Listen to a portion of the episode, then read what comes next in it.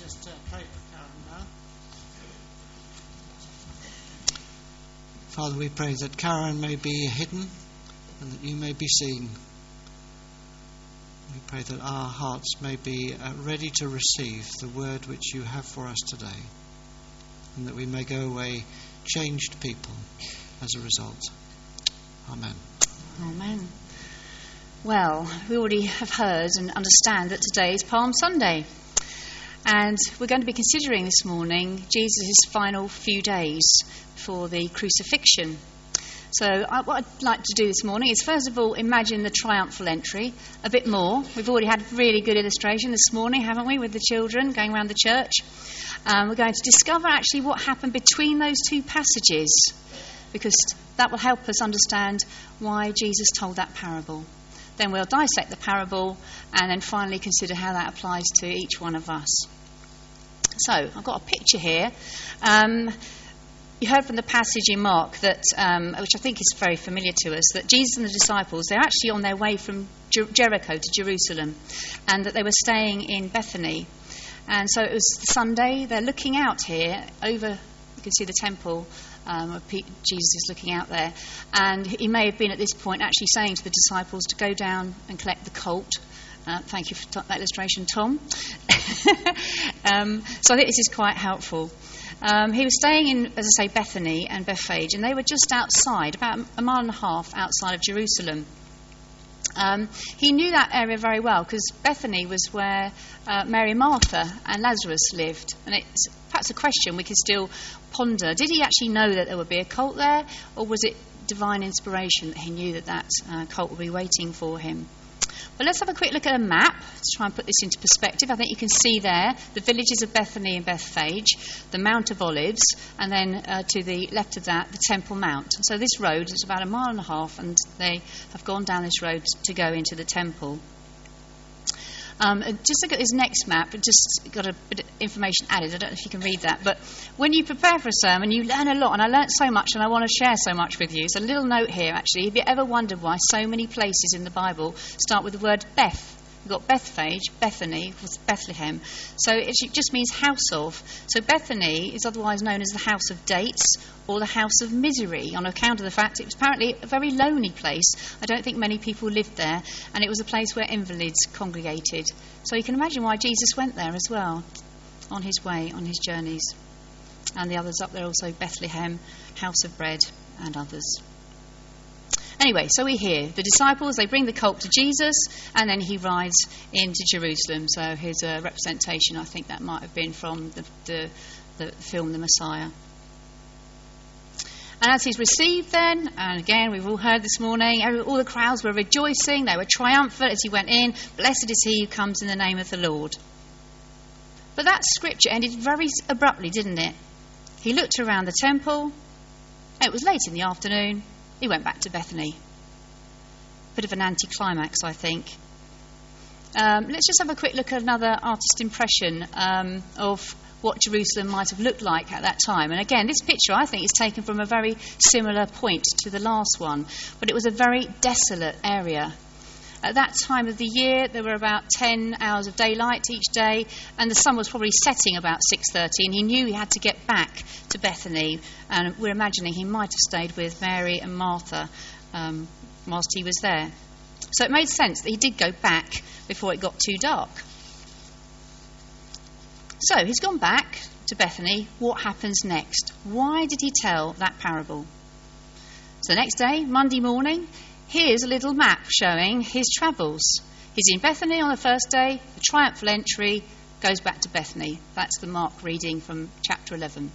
The next day is Monday. He goes into the temple again, and this is another scripture you probably are very familiar with. He turns over the temple, the tables in the temple. Being that it's the week of Passover, the Jews from all around the Roman nation had, or the Roman um, Empire, had come into Jerusalem in preparation for the Passover they would have to change their currency into currency for the temple tax, and there would be merchants in there selling all sorts of wares um, for them to buy much like going on a, on a tourist trip to any other city in the world where you might end up being um, touted to by people trying to sell you their wares. Jesus is infuriated by this. He goes in and sees this happening. And so he says, The scriptures declare, My temple will be called a place of prayer for all nations, and you've turned it into a den of thieves. So he's really angry, righteous anger. I've just had a little um, picture there of a fig tree, just to mention that actually he was going in. Had, his day hadn't started too well, to be honest. He'd, for some reason, cursed a fig tree. And I do encourage you to read the scripture that comes between these two passages so you understand uh, what actually happened over those two days. But in turning over the tables in the temple, it hadn't gone unnoticed by the, the religious leaders, the priests, and the teachers. And they began to plot how they were going to kill Jesus. And so Jesus leaves the temple again, goes back to Bethany. And so the next day is Tuesday, and we come to the next scripture. The priests, having started to plot, were waiting for him. They go straight to Jesus and they challenge him. Who gave you authority? Who gave you authority to do that? And so, as a response, Jesus tells this parable. In telling this parable, though, Jesus is actually directly referring to a scripture from Isaiah in the Old Testament, scripture that these priests and teachers would have obviously known really, really well. So just have a look at that um, piece of scripture from Isaiah. It's actually called the Song of Vineyard, or that's the title that's been appended to it. And it starts I will sing for the one I love a song about a vineyard. My loved one had a vineyard on a fertile hillside. He dug it up and he cleared it of stones and planted it with choicest vines. He built a watchtower in it and cut out a winepress as well. Then he looked for a crop of good grapes, but it yielded only bad fruit. Now, you dwellers in Jerusalem and people of Judah, judge between me and my vineyard. And so it goes on. What more could have been done for my vineyard than I had done for it? When I looked for good grapes, why did it yield only bad? And we're just going to jump to the last uh, verse. The vineyard of the Lord Almighty is the nation of Israel, and the people of Judah are the vines he delighted in. And he looked for justice, but saw only bloodshed, for righteousness, but he heard cries of distress. So they would have known this scripture really well and knew straight away that Jesus was actually pointing a finger at them. So, just to give you a kind of a photographic picture, this is the remains of a watchtower over a vineyard. I'm not sure the vineyard's still operating, but that just gives you an idea what the watchtower and the walls might have looked like. Okay, let's break down that parable and then really understand what is he saying to the to the priests. A man planted a vineyard. Who is the man? God is the man that he's referring to and the vineyard, that is Israel. To these Jewish leaders, he knows, they know what he's talking about. To us, it's really the kingdom of heaven. He put a wall around it, dug a pit for the winepress, built a watchtower.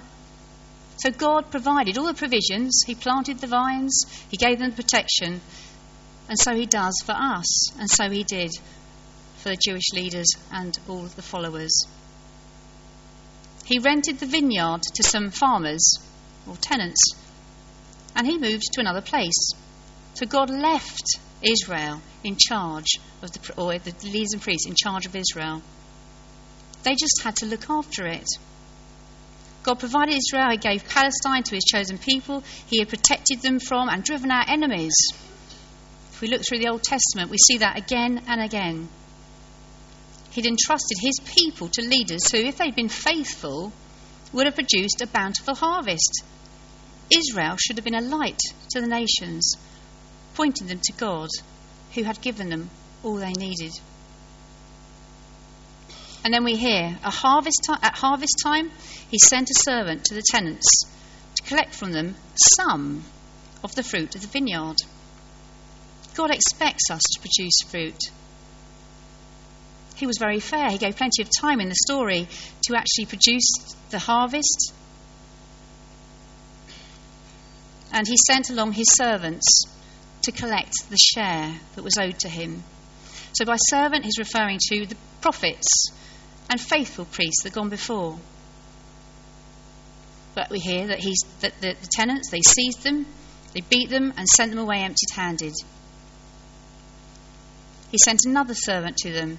They struck this man on the head and treated him shamefully. He sent another, and that one they killed. He sent many others. Some of them they beat, others they killed. God gave them many chances, and so He gives us many chances. It's not at all like the real world, is it, this story? Can you imagine a businessman of today, if it was a vineyard he was managing? I don't think he'd have tolerated this happening. He'd have got rid of the, the tenants straight away and brought in new. But God is such a gracious God and gives us many chances. And then we move on to towards the end. He had one left to send, a son, whom he loved. He sent him last of all, saying, They will respect my son.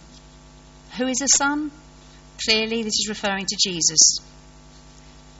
Jesus knows about their plan to kill him, and he's being very open about it. But by telling this parable in this way, he's probably going to get more traction with them than if he'd actually just directly accused them. He's giving them time to understand this themselves. Jesus knew he'd be rejected. The story demonstrates God's amazing love and yet the potential of the human heart to, to do such selfish acts. The Father's love is so great, he was willing to send his only beloved Son, and even after the servants had been so abused. Then the tenants said to one another, This is the heir. Come, let's kill him, and the inheritance, inheritance will be ours. So they took him and they killed him and they threw him out of the vineyard. Note the word heir. When the son showed up, the tenant farmers assumed that the owner was dead. Under Jewish law, property not claimed by an heir within a specific time could be claimed by the first party to do so. They may have greedily assumed then, if they got rid of the son, the property would become theirs. They wanted his inheritance for themselves. And so it was with the Jewish leaders and priests. They didn't want to submit themselves to God or, his, or the rightful ownership. They wanted to rule Israel, abiding by their traditions and their rigid laws and their hardened hearts. So Jesus says, What then will the owner of the vineyard do? He will come and kill those tenants and give the vineyard to others. And by that, he's referring to the Gentiles. The Gentiles are the others. Haven't you read the scriptures? He says to them directly. The stone the builders rejected has become the cornerstone. We sung about that, didn't we, just now? Jesus Christ, cornerstone, through the storm, he's our Lord, Lord of all, but clearly not to the Jewish priests. And in referring to Jesus as the cornerstone, he's actually referring to a psalm, another Old Testament scripture that they would have known well. It's all too clear to the priests what Jesus is saying to them. And so, finally, verse 12 Then the chief priests and teachers of the law and the elders looked for a way to arrest him, because they knew he had spoken the parable against them. But they were afraid of the crowd, so they left him and went away. I'm sure we can all point the finger at others who we might think live their lives like this. You don't have to look far on the internet to discover church or Christian ministers who have actually pocketed themselves personally and got wealth of millions and millions of pounds in serving uh, the church by Christian ministry. And it's not for me to point a finger at them because, in fact, Jesus said to us, Do not judge, or you too will be judged. For in the same way you will judge others, you will be judged, and with the measure you see, it will be measured to you. So let's not point fingers at other people. Let's have a look at our own lives. At the end of the day, we are all tenants in God's vineyard. We're all called to be motivated by His love for us. So, as we continue to reflect over this last week in Lent, let's consider about Jesus' sacrifice for us and consider how we respond to the parable. I must admit that it wasn't really till this morning when actually, because I did the nine o'clock sermon as well, I came in and thought, oh, why did I say I'd do this? It's not been easy for me, to be honest with you. It's quite short notice. But God said, actually, if you'd said no, how much better would you have been than the tenants? You are responding to God's call for me on my life, and He's called me to do this this morning. So I'm glad I said yes, no matter how difficult it was. We are very privileged that God has given His word to us, and He's given us everything that we need to pertain in our lives to our life and our godliness. God's great love sent to us in the form of Jesus Christ should be enough to, to lead us and motivate us to live accountably to Him. He wants us to bear fruit. He wants us to live Christ like lives so that people who don't know Him will wonder what makes us different and they will want to know Jesus too. So, the question do we recognize the provision and generosity of God to us? Are we living our lives for ourselves and our own gratification, or are we living to bear fruit for Jesus? Are we labouring for what we can get out of the vineyard, or what we can produce for the owner?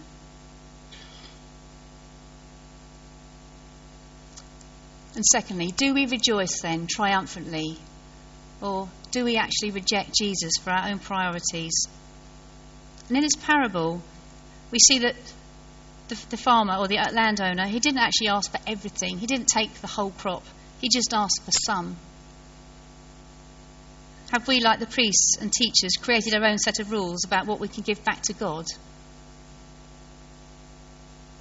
I know, certainly in my own life, there have been many times, reflecting back, that I've been self centered, living for my own aims, not necessarily thinking about bearing fruit for God. And slowly that truth has been dawning on me. But he keeps on sending messengers, as I'm sure he does to you, to keep me on track. So let's just reflect for a moment about whether we respond to the parable triumphantly, rejoicing like the crowds did when Jesus arrived in Jerusalem? Or do we, in fact, reject him for our own priorities? Amen.